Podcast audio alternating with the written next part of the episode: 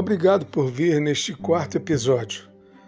Hoje vamos estar falando de dois dramas, duas situações tristes que aconteceram no, na época que eu estava morando no Juranda, já por volta dos meus 10, 11 anos de idade. Aconteceram dois fatos que me chamaram, chamaram a atenção, que me marcou muito.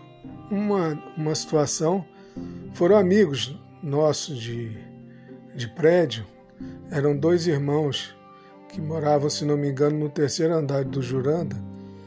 E eles gostavam, eram muito inteligentes, gostavam muito de, de brincar de química e de ser cientista, esse tipo de coisa. E o fato é que numa, num belo dia de manhã, eu estava na portaria, na porta do prédio, brincando ali, com outros amigos e meus irmãos, quando de repente escutamos uma explosão no prédio, mas uma explosão muito grande. Aí correu todo mundo, correu o porteiro e notou que um dos apartamentos, não sei se foi no segundo andar, estava saindo uma fumaça, uma gritaria. Então o povo entrou, quando chegou no apartamento, a mãe dos garotos estava desesperada porque eles estavam no banheiro é, brincando de fazer química no banheiro e alguma mistura que eles fizeram, que eu na época e hoje mesmo eu não sei o que foi, mas essa mistura explodiu em cima deles e eles se queimaram. Não, não chegaram a morrer, não chegaram a, a, a ter praticamente nenhum dano, mas ficaram bastante queimados, né? O corpo muito vermelho, o rosto, as mãos. Foi um acidente grave.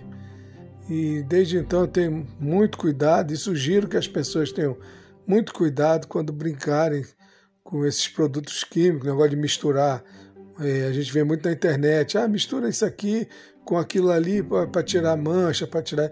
Muito cuidado, porque foi numa dessa que esses meus amiguinhos daquela época explodiram parte do banheiro e foi uma situação dramática. Eles choravam muito, eu lembro disso, pelas queimaduras que aconteceram. E outra foi também na, na, na época, né? não sei exatamente o tempo exato, mas alguns vão lembrar, na esquina do campo de São Cristóvão, ali ao lado do, do edifício Juranda, onde hoje passa a linha vermelha, assim, na esquina, existia uma fábrica de estopa.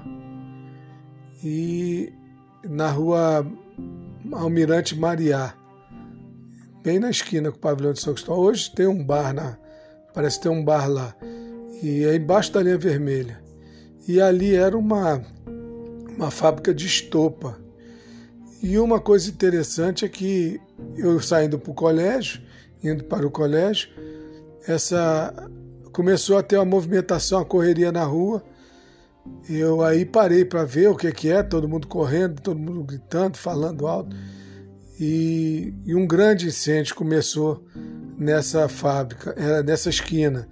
Era funcionava atrás do bar. Era uma fábrica de estopa. E essa estopa pegou fogo. Minha gente, eu lembro, foi uma semana de incêndio no prédio. Uma semana os bombeiros tentando apagar as chamas e houve muito deslizamento, desabamento, é, deslizamento não, né? Foi mal. Houve muito desabamento de partes de, de parede, de chão e parece que dois bombeiros morreram nesse acidente. Pelo menos foi o que eu soube na época. E esse acidente levou, esse incêndio levou uma semana nessa fábrica de estopa. Quem morou em São Cristóvão também é capaz de lembrar. Fica, ficava, ficava ali, é, perto do edifício Juranda. Né? E o edifício Juranda, para quem quiser se melhor, se situar melhor, fica atrás do Centro de Tradições Nordestinas. Tem a entrada é, ali da Paraíso do Tuiuti, né? onde fica, ficava o antigo Cine Fluminense hoje parece que é o SBT, no fundo, do outro lado, é, tem lá o prédio do edifício Juranda, ao lado de uma Assembleia de Deus. Tá certo? Então houve esses dois dramas, duas situações difíceis e que me marcaram a época. Falou? E vamos em breve para o quinto episódio.